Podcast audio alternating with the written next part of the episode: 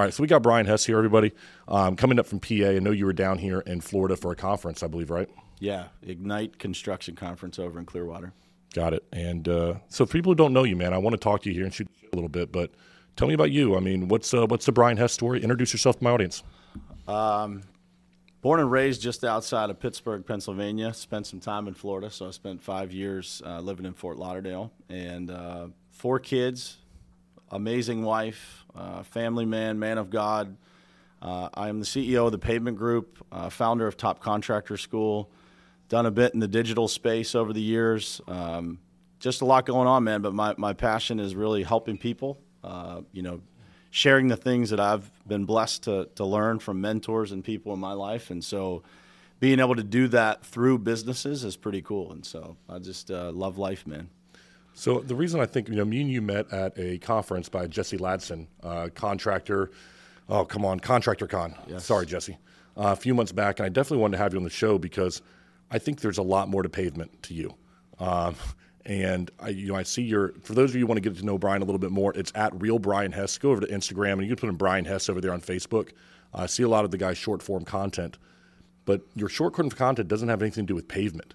Um, it seems like you're trying to get people to kind of wake up, uh, become better entrepreneurs, uh, become better men and women, but what is uh, what is your ultimate goal outside of pavement, which we can talk about? What, what, are you trying to accomplish right now? What are you hot on right now in your life, Brian? I think the first thing that came to mind when you just asked me that right now is just uh, you know being an example, right? Mm-hmm. Of you know whether it's in business or as a father or as a husband, um, as a man of God, like you know, all of those things. I think that you know the world's a crazy place right now, and I think that it's so easy to get distracted to follow the things that aren't going to fill our cup. And so for me, the content that I put out is really uh, in an effort to supply the lessons, the, th- the, lessons that I've learned over the years, but also just the, the little things that I'm going through throughout my life. I try to share those things mm-hmm. uh, in a way that connects with somebody that might be going through it at the same time too, right? So I think my, my main focus has been uh, just being an example and, and trying to live up to that, that, you know, I came from a very small town, Uniontown, Pennsylvania, you know, probably 10,000 people. And, you know, for me, it's, I want to show those people from where I come from that anything is possible, um, that you can do things the right way, uh, you can value people, treat people right, you can go slow when you need to, you can go fast when you need to. And uh, as long as you have the right foundational elements of your life being built on a solid foundation, that you can do anything you want. And so for me, uh, when you say, you know, it's about more than just pavement, that's one of, one of the things that I've always said is, you know, for, for many people, I think their business is the vehicle that allows them to do their passion. Uh, and so the pavement group has been something that has created uh, an environment where I'm able to mentor, I'm able to teach, I'm able to um, do the things that I love to do, and it produces a significant amount of profit that opens all the other doors to be able to do the things that I'm truly passionate about, right? And so, business is a way uh, for us to achieve the things that we want in life. It, it is the vehicle, right? And so, for me, um, I always say I don't I don't know too many people that you know just love asphalt, that love sticky, dirty uh, job sites, things like that. I mean, I love what we do. I love creating. I love watching projects get completed. I love our industry. I love the people in our industry. But ultimately, it's the vehicle that allows us to do the other things. It allows us to give. It allows us to teach. It allows us to have, um, you know, success that that gives people the ability to actually listen to you, yeah. right? Um, so all of those things check the box for me by doing what I get to do every day. So I was thinking about this on the way over. I was listening to some of your content, and I say the same thing about roofing. You say it about asphalt. I mean, who really loves roofing? Who loves a wood, a, a piece of you know shingle, some asphalt, and some tar? Do you love that stuff? No, no, no, no. You don't. You may love what it provides for people. You may love the money for it. You may love the camaraderie or the business or creating something with your hands. But it's not roofing that you love. And if you love a two by four, then you know, come on, you need to go get checked out over here. You don't love that. Um, but I, I think it's kind of a facade that people who are, you know, let's just say you're 30 to, to 50 or, t- you know, late 20s to 50. You grew up in an era where I think you got this facade that you have to love what you do. go love your job. And if you don't love what you do, find something you do love. Eh, that's a little simplistic in my mind. Why don't you, you know, find something you love and try to work towards it? But sometimes you do get in a job you're not very fond of. Sometimes you do have to suck it up in life and do things you don't want to do. Um, not everybody has that a moment that at that moment can afford to step away and just I'm just going to go do what I want to do. Yeah, life has responsibilities, and you don't. Maybe when you're eight years old, you don't have to understand that. Maybe they don't want you to, but when you're 28, 38, you you understand it's a little bit different. That's a simplistic look. Yeah, I, I couldn't agree more, man. I, I, have never had a job in my life uh, that I loved every part of. And yeah. so, you know, I, I, believe that when you find something that fits who you are as a person, you know, for me, I'm a marketer, I'm a salesperson, I'm a natural relationship person. And so, you know, this business, which I never expected to be in, I didn't enter the construction industry until I was 30 years old. Um, and, you know, most of my life I spent in corporate America and in technology jobs and – um, I ended up in this industry by chance. And, and but when I found it, I knew it was the right place. You know, the, the people, you know, my dad was a steel worker. Uh, I'm from Pittsburgh, Steel City. And so, you know, when I found it, it was an easy fit for me uh, because it's who I was around my whole life, right? It was the people that I was used to interacting with, and it just felt like home.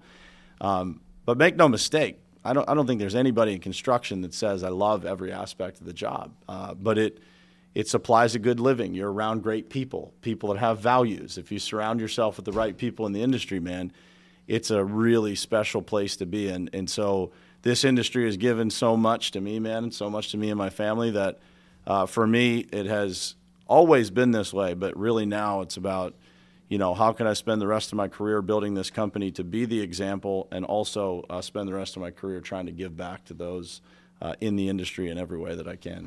We're going to be right back to that podcast with Brian Hess, but first I got to tell you about my friends over at Matt Meehan Consulting, the branding and sales consultants for exterior remodeling businesses. Now, business owners, you have probably put in thousands upon thousands of dollars into marketing, trying to capture your potential customers. It could be Facebook, Instagram, Google. You get these people and you push them into a database when they don't buy from you, right? Unfortunately, sometimes that's where that goes to die. And years later, you've got this database of potential customers and they haven't been contacted. You put thousands of dollars to getting those customers, to making a pitch to them, but it didn't come through. What if you retargeted and you went after a text campaign, phone, email? You had splash pages and, and a marketing campaign just after those people. You'd spend a lot less money, and I'm telling you, I bet you get a lot more customers. My friends at Matt Meehan Consulting do exactly that. You've got a database of potential customers, they turn them into clients for a fraction of the cost of another marketing campaign out there. You need to get in touch with them. MattMeehanConsulting.com. It's right across the bottom right here. Let them know that Patrick sent you. Don't spend thousands of wasted dollars to put more people into a database that need to be retargeted right now. Matt Consulting the branding and sales consultants for your exterior modeling business. And now, back to that podcast with Brian Hess. And you're doing that, but you know, you just mentioned your dad was a steel worker. Are men weaker nowadays? I mean, mentally weaker. And so I want to know why, because you talk to a lot of guys, the pavement group that you've got. You talk a lot of a lot of people out there that are blue collar. You know, I want to talk about top contractor school. What do you hear out there? Because I think as as men, we've become mentally, maybe even physically weaker in America over the last, let's say, 40 years. Why is that? Do you agree? You disagree? And what is what's the cause, if nothing behind it? Oh man, I'll try to keep this short. But yeah, do, yeah, yeah. straight. I mean, because I see this and it worries me. Where's it all going? I, I 100% think that men are weaker. I think there's a pressure from society for men to be weaker. You mm-hmm. know that we're supposed to just accept certain things that are happening in the world. We're not supposed to stand up for what's right. If we do, we get shamed. You know, there's there's all this stuff. Uh, on the physical side, man, I, I think you know, uh, frankly, the food that people eat is uh, making us weaker without our knowledge. Right? I don't. I don't think that people take the time to educate themselves on what's happening with their body and what they're ingesting, and you know, they tell themselves that healthy food is too expensive, and uh, but yeah, just just in general, man, society social media, the access to information that's rotting us away, and, and people's ability dis not not having the ability to disconnect from that uh, is absolutely uh, destroying a lot of people. Um, I was just talking to somebody this morning about uh, a guy that you know is kind of in our group that's that's having a tough time, got a lot of weight on his shoulders, and I was thinking to this person, I'm like, man, we got to get him to disconnect from technology because if you're in this rut, just imagine this in today's world. If you're in a, in a rut mentally, you just got a lot of weight on you, it's a little dark. Social media has the ability to feed you more of what you have consumed. Oh yeah. And so so it is harder to break the cycle if you don't disconnect from what is there. And so man, there's a there's a million reasons out there why I believe, you know, men are weaker. I think people in general are mentally weaker than we've ever been um, and until people actually recognize that and take things into their own hands and read and understand what it is that's going on, um, I would encourage anybody that's listening. There's there's a book out there called The Owner's Manual for the Brain. Okay. Uh, whether it's the things that you eat, uh, the the medicine that you take, uh, the alcohol that you drink, the drugs that you're putting in your body, if you read that book, it'll tell you why you feel the way that you feel. And as you understand those things, you start to make different choices in life because you understand the repercussions of what it is. It's it's science, guys. It's like very simple. If you do this, you feel like that. And uh, I just don't think people take enough time to understand it or to be disciplined enough to not put junk food in their body or not uh, reading enough to understand what it is that they're actually doing to themselves. See, I think there's a there's a I don't know there's a facade or there's a I don't know a story around responsibility and in the last 15 years, we've seen that if you take on less responsibility, you'll be freer. You'll be able to do what you want. That's that's good. Oh, you have all this freedom if you're a business owner, less the quote unquote responsibility. And as we've seen people transition out of responsibility, we see depression go up, opioid use. I think there needs to be a switch back into the more responsibility you put on your back and your shoulders, I'm telling you, you'll find purpose with that in life. And I think that's where joy comes from. The more you have and you can you can withstand, pick up your cross, in other words, and, and walk with it. And men, I think, have lost that because what we what we've told them in the last 20 years is less responsibility. You're going to be happier and freer to do the things you want to do. But when you don't have it, you wake up in the morning, you go, "What the heck am I going to do here today? Why am I living here today? I've got no responsibility." And so, yeah, I can go do what I want to do, but I don't even know what that is if you give me the time because I haven't explored what I am, what is going to find me purpose. Um, and I would tell people, hey, listen, go put some responsibility on your back. Go take responsibility for the things that you should. If it's your kid you're not paying attention to, start paying attention to them. Start actually meeting the dates that you got to meet to pick up your kid on time. And with that responsibility, you'll actually build a little bit of calluses, and, my, and, and that comes with strength comes with that. But I think we got to start saying, hey, responsibility ain't a bad thing. It's a damn good thing. Yeah, I, I always say, you know, and this is uh, people have probably heard it before, but it's you know, you either sacrifice for what you want, or what you want becomes the sacrifice. Whoa, whoa, whoa back that up. Hold on. You either what? You either sacrifice for what you want, or what you want becomes the sacrifice. And I think the other part that makes us weak is that you know, people are telling us, "Oh, you can't want too much. It's greed. It's this. It's that." Dude, it's biblical, man. Go read it. Like you are not supposed to be poor. God did not put you here to be poor. Uh, he did not put you here to be average. Uh, you were put here to do something special. What that is, you can only find through purpose, mm-hmm. and you don't find that by sitting on a couch or by taking too much free time. Uh, for me, you know, I get asked a lot because I I work a lot, right? Uh, I'm either working or I'm with my family, uh, and that's 99% of my time. And I get asked, like, you know, man, when are you going to stop and smell the roses? And I, I, respond the same way every time. Like, for me, man, this is the roses. You know, I, I love what I do. I've found a passion and a purpose that it has never felt like work. Uh, not one flight, not one trip, not one four hour drive, not one early morning has never felt like work. And so, one of my passions now is helping other people find that purpose, right? It's like, how do you help people find it? And to your point, man, you hit the nail on the head. You don't find it unless you're out there doing. You cannot find it sitting around. You will not find it in free time.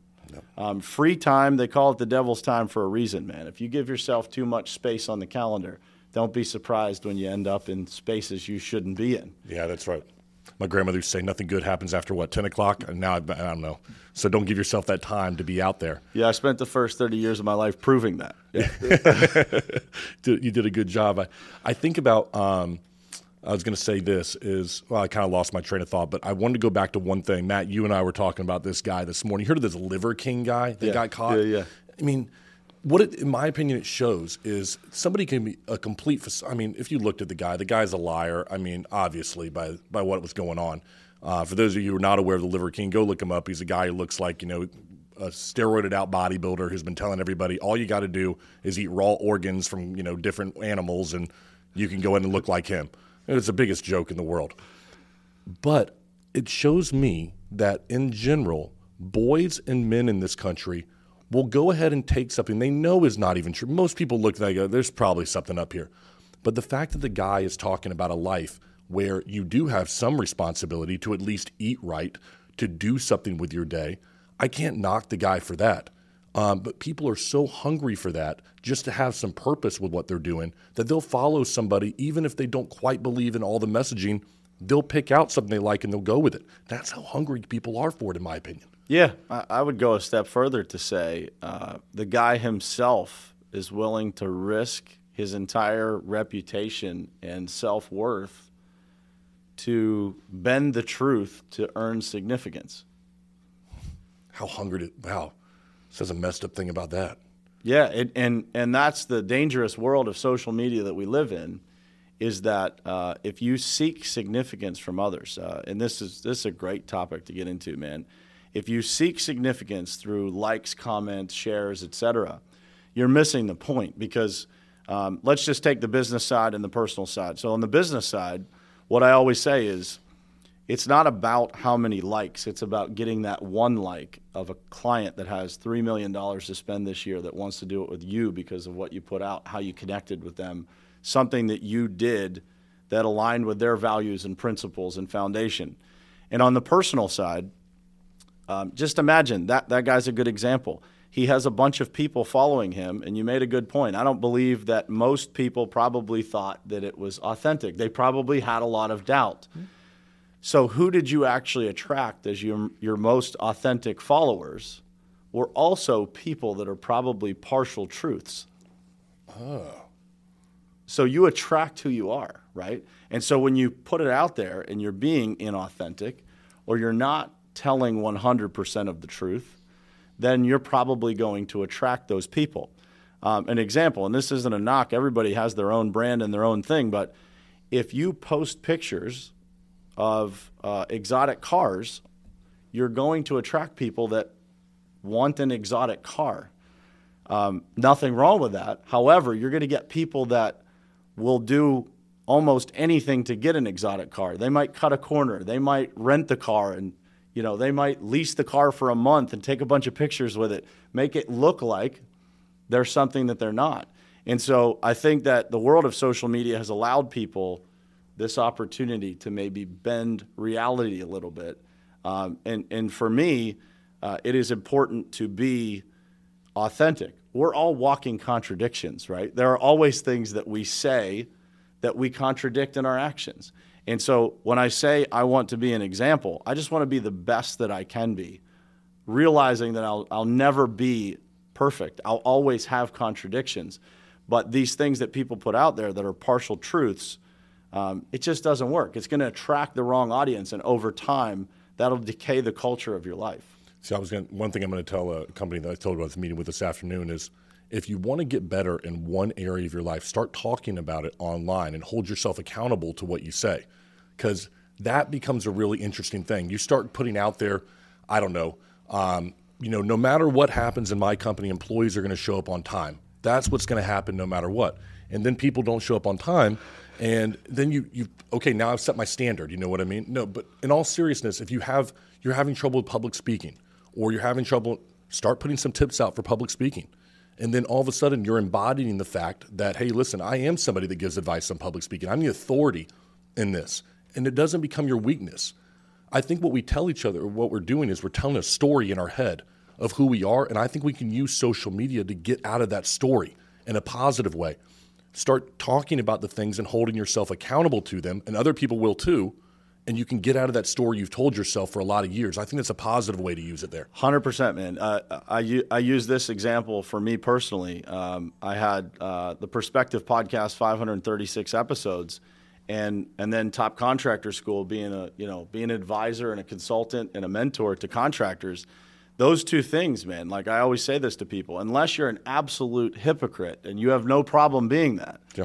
your statement is absolutely correct because if you're teaching these principles you're living things and teaching them to other people you're putting it out online you're going to catch yourself a lot more often uh, starting to step away from those things that you're telling other people to do i've found it in myself it's like it's a lot easier to tell somebody else what to do than it is to live it out yourself.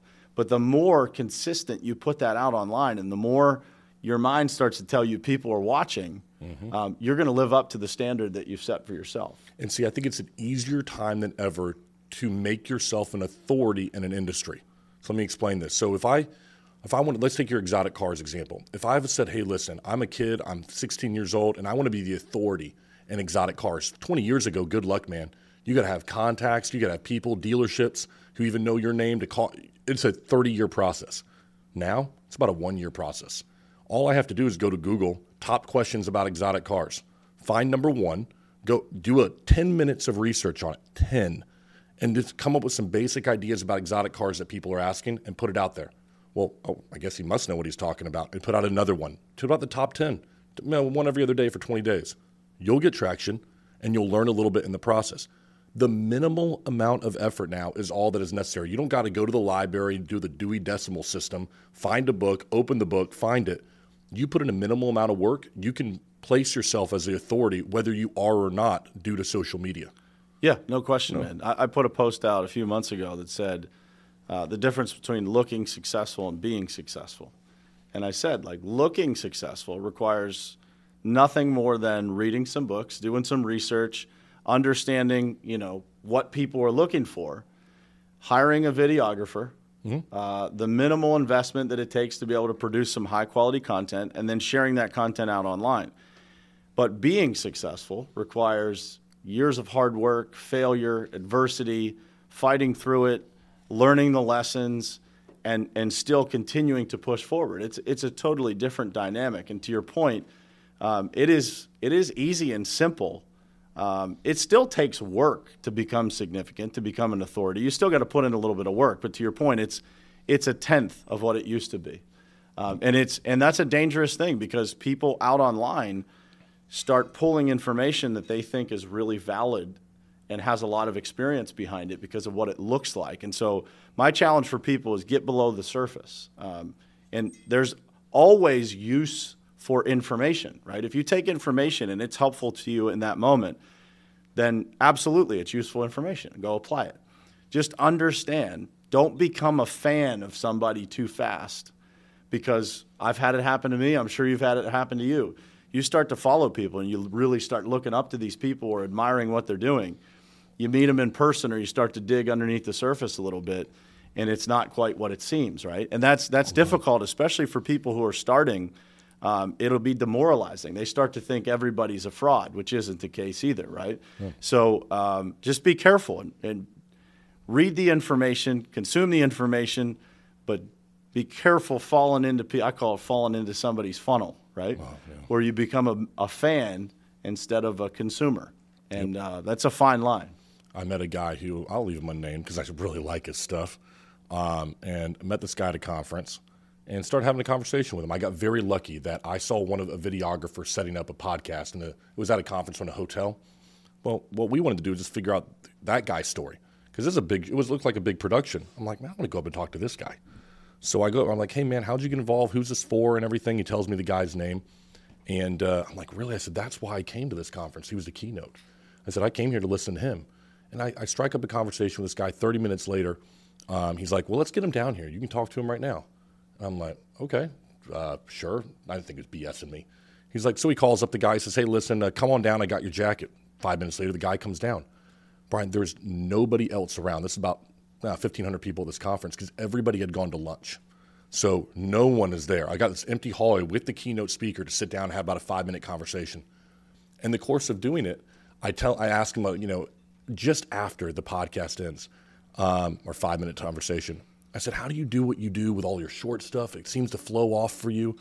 Um, he's like, "What do you mean flow off for me?" He goes, "We have meetings about that on Monday. I give people topics. They research it for me the entire week. they come back with the 10 that are best, and then I study those, and on Friday we film them all. And I was like, those aren't just off the cuff. Like, you're not, I, it looks like you're just talking to somebody and it just comes easy to you. Like, no, I got a team that does that and puts together the bullet points, and they're right there. So uh, I'm thinking, man, here I was at that time, kind of beating myself up like, hey, my content, I mean, I'm never going to be able to do what that guy does. Not seeing behind the scenes what that individual is really doing to prep for that one minute that only we see. You never know.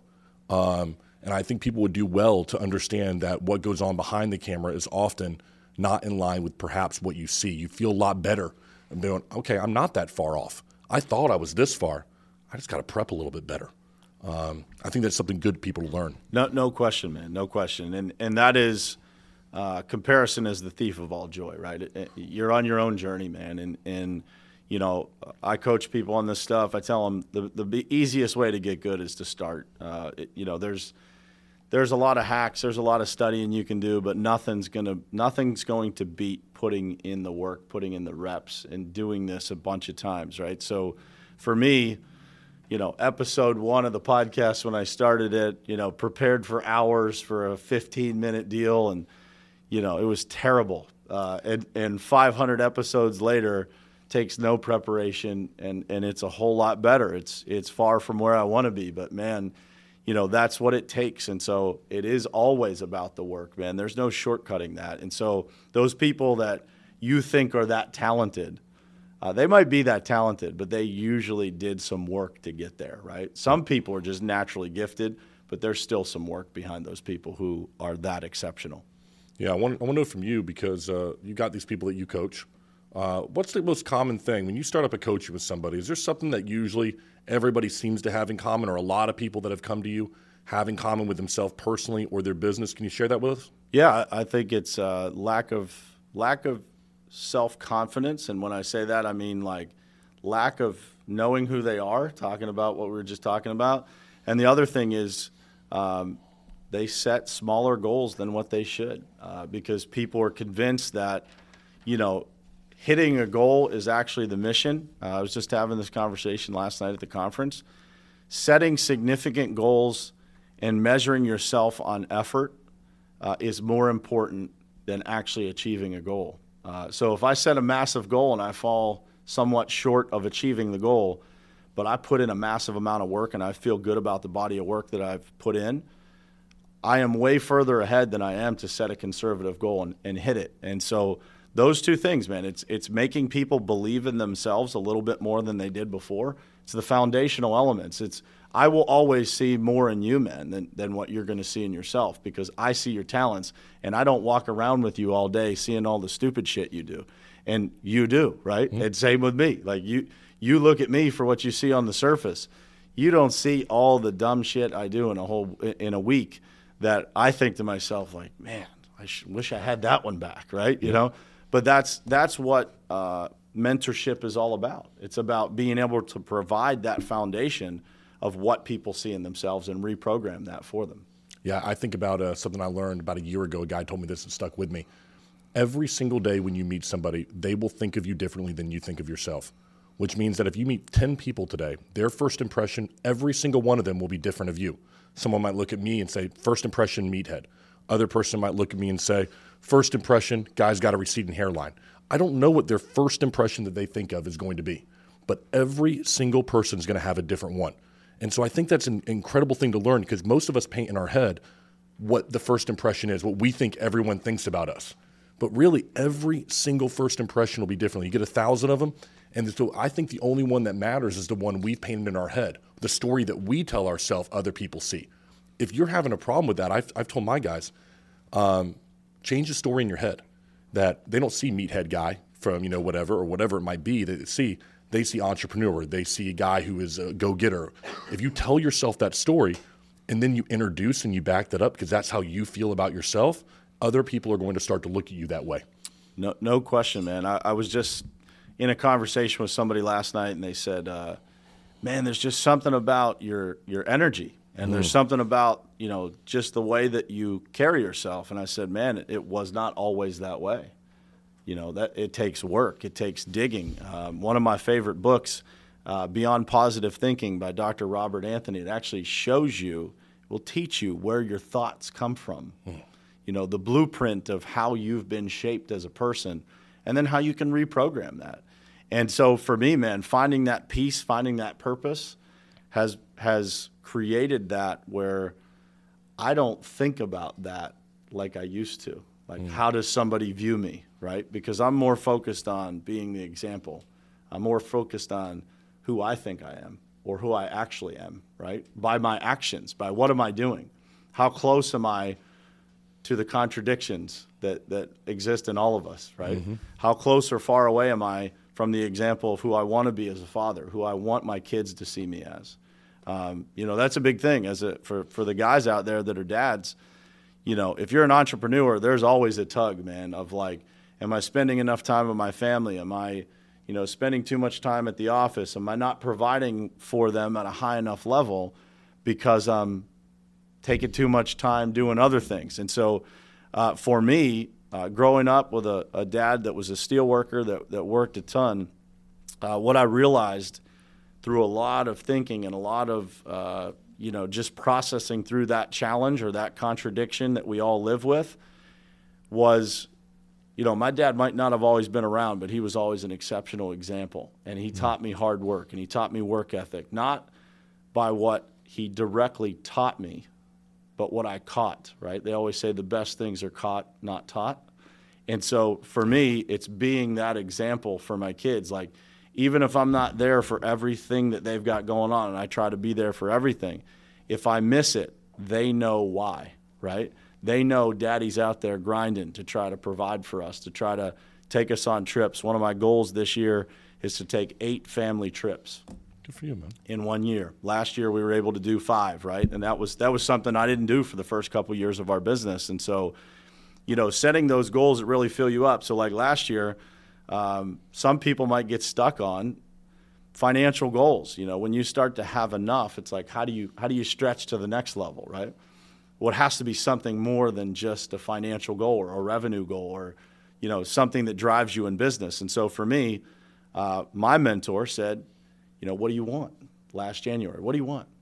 I'm like, so I just start rattling off revenue goals and income goals. You know, that's what we all do. Sure. He's like, no, no, no, man. What do you actually want? And I was like, man, I don't know. You know, I got to take a couple of days and think about that. And so when I came back, he said, What do you want? Like, this is perfect world scenario. What would your life look like? And I said, You know, there's not a lot from a material standpoint that's important to me. My house, I could give a shit about the cars, like, could care less, but I want to keep my house. That's where my family is, right? Sure. If I lost it all, as long as I had that house, everything else could go. Everything else, material doesn't matter. And I just want to be able to create experiences and memories for my kids. And he goes, Well, what does that look like? And I said, In an ideal scenario, it's go on one trip a month, four or five days, right? Just over a long weekend with my family. And eventually, I don't want to do that through a commercial airport. Like, yeah. I'd like to fly private and do that. Okay, what does that look like? Well, you know, it's sixty to eighty thousand dollars a month to be able to do that. So I started looking. How do I get there? I'm like, this is not as complicated as I thought it was.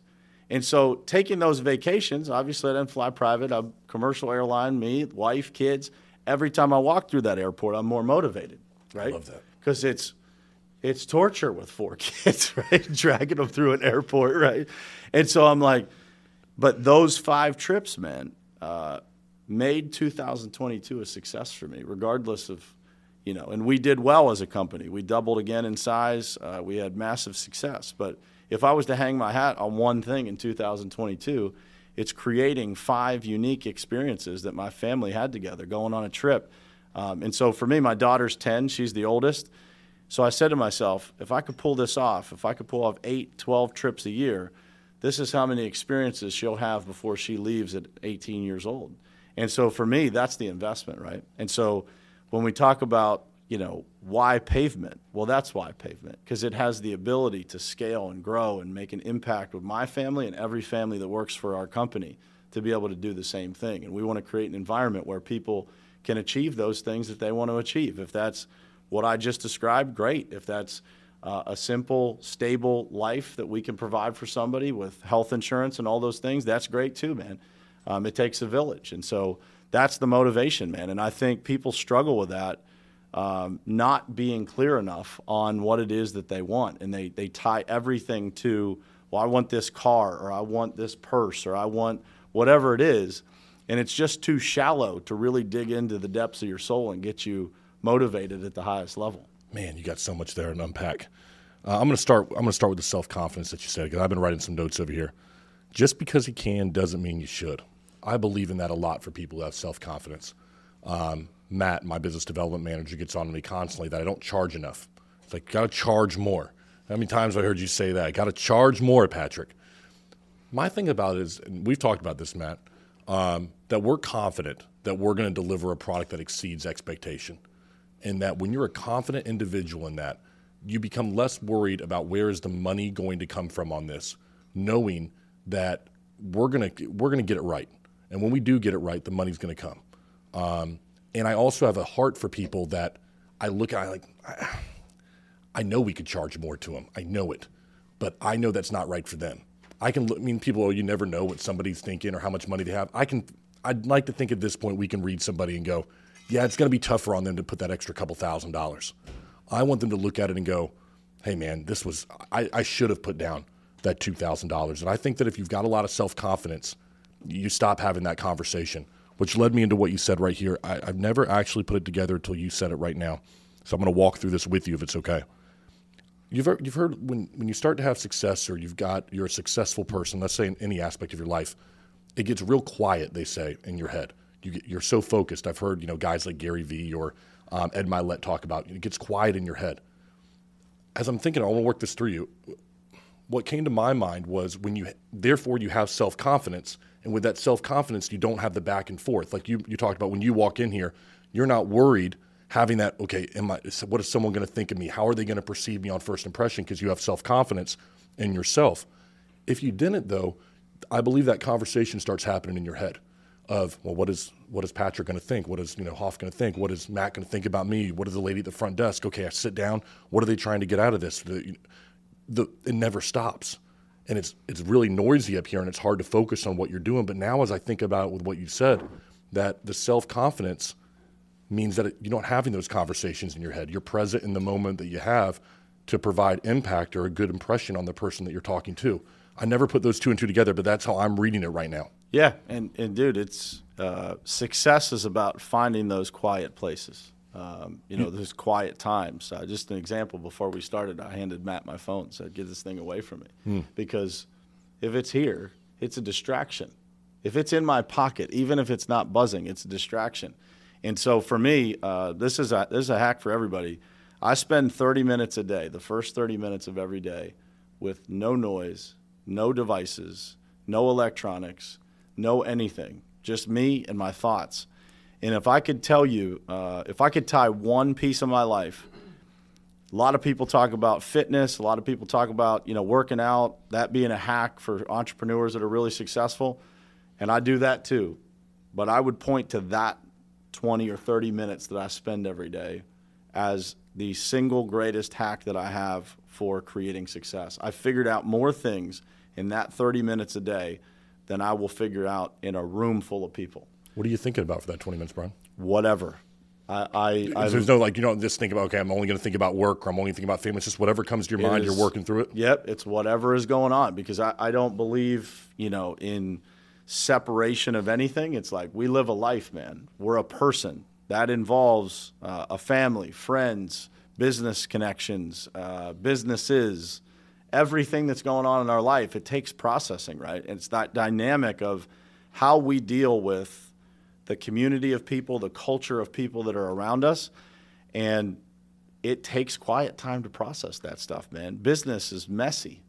And so, you know, when you're dealing with adversity, when you're dealing with uh, lawsuits or challenges or employees that, you know, have an issue that you're trying to help them with and you don't know all the details, man, that those quiet moments can help you process through so much stuff. And to your point, if you don't have the self confidence or you're not working on those things or you're not keeping the promises to yourself or you're telling people to eat liver so that they can, right? those quiet moments don't come. It's harder to get there. It's been that way for me at times where I'm not living up to everything that I want to do. And so it takes me 10 minutes to get to that quiet place. Versus if I'm on a roll, man, if I got a lot of momentum and a lot of self confidence and I'm, you know, everything's going well, I can get there almost instantly. So, how fast can you get to a quiet place is a great measurement for self confidence. Two questions about that. I want to. You said business is messy. It is messy. Um, got a question, two part here. When Brian gets a problem, you get th- you got to put out fires every single day. Part of being an owner, entrepreneur, part of being a husband and father. Um, do you have a step that you take as you hear a problem, um, something's coming through? First step that you, how do you look at it? How do you begin to dissect a problem? question number one. But then two, how do you compartmentalize the problems that you have? Um, I struggle with we got a lot going on over here. Podcast could be going great, but we got this client and this client that maybe you're upset about something. Okay, I got to go talk to them. But in the meantime, I start having this back and forth in my head, Brian. I start thinking, how do I get, how does a business owner get this, stop paying attention to this, and start going, okay, I'm completely focused over here, that compartmentalization, if you think that's necessary.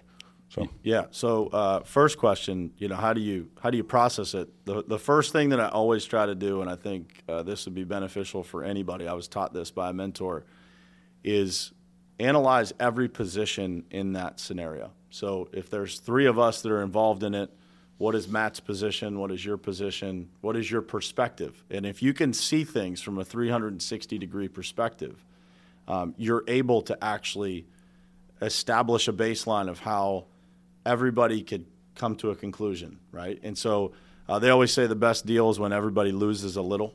Uh, and I think you know that's that's a great way to look at it. I think a lot of people try to figure out how they can win, uh, and that's not a great approach to resolve conflict. Uh, mm-hmm. It, it's it's something you have to be able to process from everybody's perspective and then figure it out from there. Um, as far as compartmentalizing, man, uh, you know not too fancy, but I, I, literally, man, I don't spend a lot of time carrying my own problems. I, I, I, pray about it, I think about it, I get to that quiet place, and I don't carry it. Um, and I wasn't always like that, man. I would I would think about it, bounce it back and forth in my head, think of every scenario. I went through co- something a couple of years ago uh, that I'd never been through before, and it knocked me down for like ten days, man. I was just like caught up, like this is terrible. I've never been through this before. What's going to happen? And after 10 days, man, I started to practice more quiet time every day, trying to process through this thing. I called my business partner. I said, I got it, man. He's like, What do you mean you got it? I'm like, I got the answer to the problem. I'm like, The worst case scenario is this costs us $500,000. And he's like, That's pretty terrible. what's, what's the solution? And I said, Dude, we're going to make 500,000 more dollars this year. And we don't have to think about it. And so it's finding that way that you can compartmentalize it and put it in your control. Because I think a lot of times we try to process things or think about the scenarios and we don't figure out how to get the leverage back. So it's like use that negative energy as fuel to figure out how do I get control of this or how do I disarm this bomb that's sitting in my life by just looking at it from everybody's perspective, figuring out how you can get control. And that, that's really how I try to compartmentalize or step away from the problem. Because once you figure out what the solution is, now I can get to work on making the $500,000 extra. I don't have to think about the problem anymore because that's emotionally draining. This is emotionally motivating. Yes. I look at interpersonal problems. This only works for personal, person to person, you know, uh, arguments you have, whether it be spouse, personal, business, it doesn't matter. Almost every single argument or disagreement you have with a person – you both actually want the same thing in the end. And I think it's best in your head to start with what you both want that is the same. You know, somebody comes to you, an employee, and you know they're they're upset about I don't know uh, work life balance in some way. I Have to, I'm coming in too early. I've got a kid who uh, you know that needs to that I need to get to school. And uh, okay, so that person wants to better work life balance, which means they want to work for your company. They want to give what they need to give. You want that person to be as productive as possible too. You both want the same thing right now. Only thing that's different is they're coming to you because there's a different way to perhaps go about getting it. They want to come in earlier. Well, okay, what if you did that and they stayed later? It's a, that's a simplistic look, but even though there might be some friction, you actually both want to end the same thing uh, and get the same thing in the end. And with a spouse, and a lot of times, the same way. The, the argument's happening because maybe both people want more respect in the relationship. Now they have a different way they're expressing that. But when you start with what you have in common, it becomes a lot easier, in my opinion, to find that path to, to actually get there. Um, you know, I learned that from Ben Shapiro. Um, and he, uh, the guy does all those, you know, Yeah. uh, Ben Shapiro kills so and so in the audience type thing. Yep.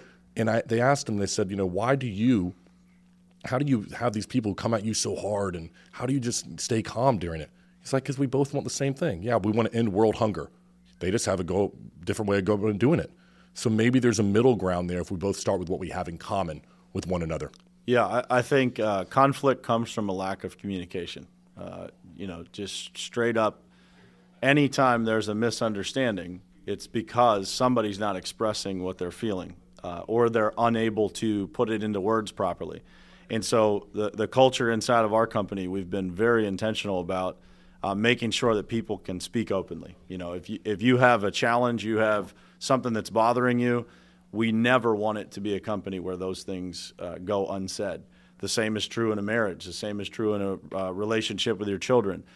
Conflict comes from misunderstandings. And so the more that we communicate, the more we figure out what we have in common, right? And so it is that communication that allows us to see the similarities. It also allows us to see the differences.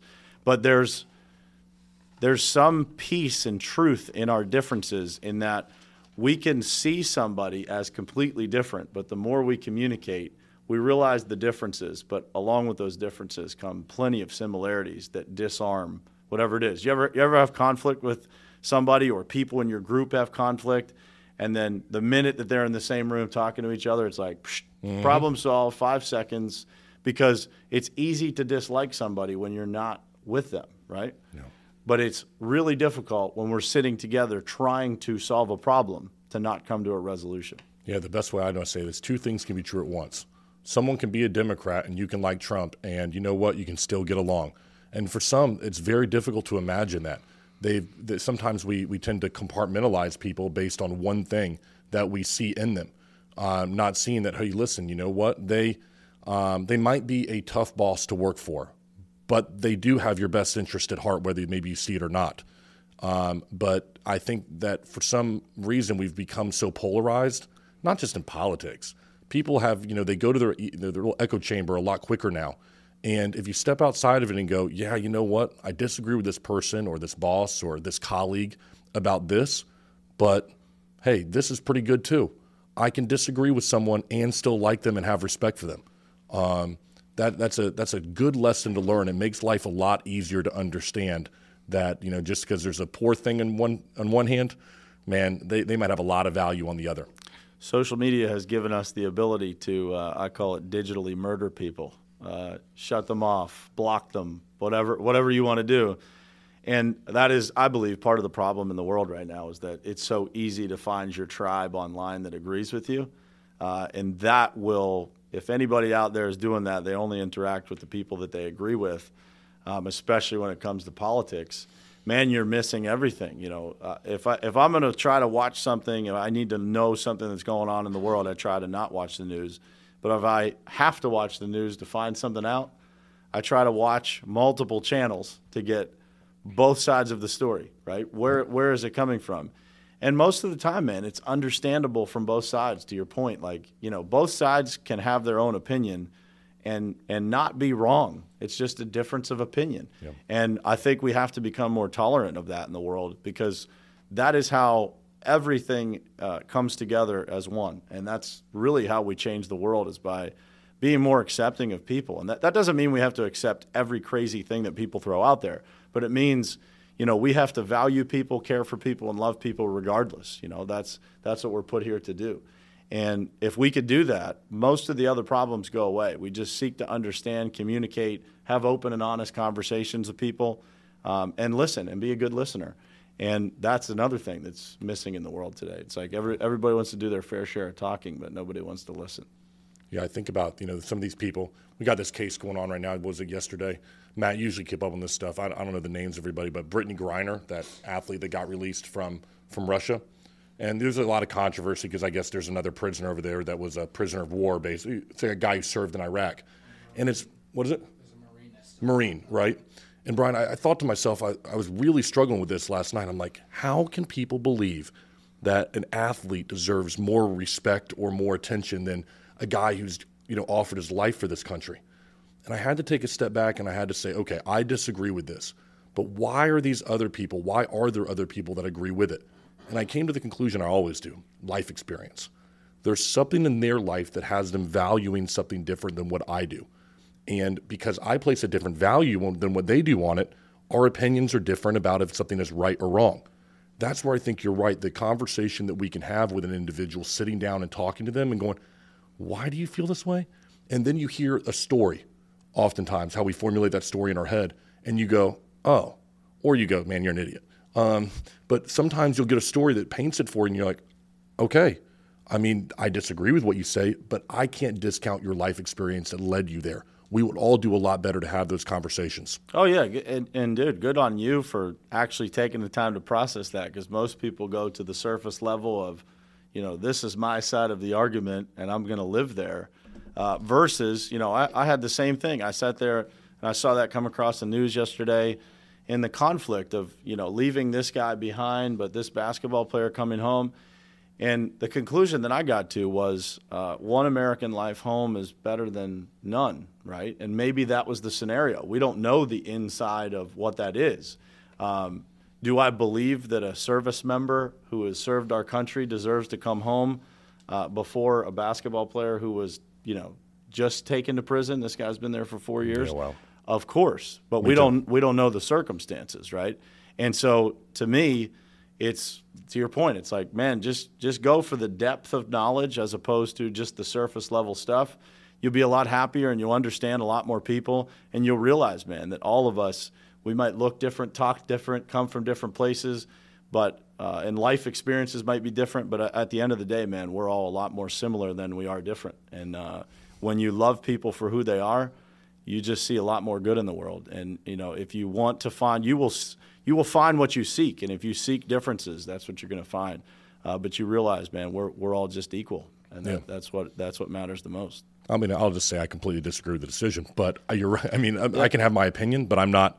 I'm not so focused on that to say, hey, listen, everybody who else believes otherwise is some evil individual, right? Um, or they just don't get it. I don't know what their life experience is. I disagree with it. I don't think they do. But unless I sat down and talked to them, I have no way of knowing what's going on in that side that person's head. So I can just keep to my opinion. But you know, Brian, I think there are going to be a lot of people who watch this who are going to say, "Man, I want to know more about you. I want to talk to you, or I want to, I want to get, I want to seek your insights on things." What is the best way for someone? Are you taking on clients for any kind of coaching? Where can they find more information um, and learn more from you?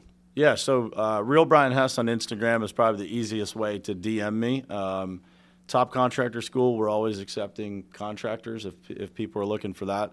I don't do anything outside of that um, just because I've got too much going on. I try to focus.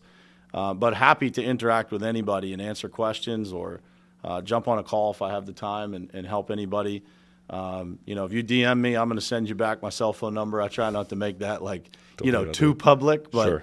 um, I put it up on the screen at, at places that I speak at, things like that. But I try not to go crazy on the YouTube stuff, putting it out there. But um, yeah, man, and I, I love that. I love interacting with people, getting to know new people, and really, you know, being able to pass on the lessons that I've been blessed to, to have given to me by unbelievable mentors in uh, 43 years of my life, and that is that is how I fill my cup. So for those people listening and watching, uh, don't hesitate. Just shoot me a DM, and I will get back to you. It might not be right away, but I will definitely get back to you. And it's not somebody else answering; it's always me. I'll tell you what, it's been it's been nice being able to sit down and talk to you. We folks just get the idea. We don't have some big plan when we sit down here. You know that about the show. So um, it's nice to see that you are the exact person that I you know that you get to know at conferences or you see online. I remember the, the first time to give everyone an, an, idea when I when I first met you. Um, your energy is what I was impressed with. You take the time, you walk over, you shake everybody's hand. You know, people want to know you. You take time and you're present with them, and you give them your time. Um, you're not sitting there moving from person to person and taking pictures and doing everything, but you truly are there present with the people that are seeking your help. And to me, that's a, uh, a rare quality. Um, so I appreciate you coming on the show today, man. Thank you for taking the time to come over here to Orlando. You didn't have to do that, so thank you. Thank you, Ben. I appreciate you having me, and uh, same mutual feeling, man. The minute that I met you, first impression, I didn't think you were a meathead. I was just Thanks, like, damn, this dude's big. But Yeah, I appreciate the first thing, mean- as soon as you opened your mouth, man, I was like, this guy and I are going to get along great, uh, and and I, I agree. I appreciate it. everything I expected and more, man. Well, I'll tell you, everybody, the information will be right across the bottom right here of the screen. If you catch it, just rewind about 10 seconds. We'll get it up there for you and get in touch with Brian. Uh, DM over there. Again, that is the real Brian Hess. Yep. Real Brian Hess on Instagram, and uh, you will not be disappointed. Until next time, everybody, thank you very much. All right, thanks so much for watching that video and sticking around till the end. If you like what you saw, go ahead and click subscribe. Make sure you punch that like button, and we look forward to seeing you on the next video.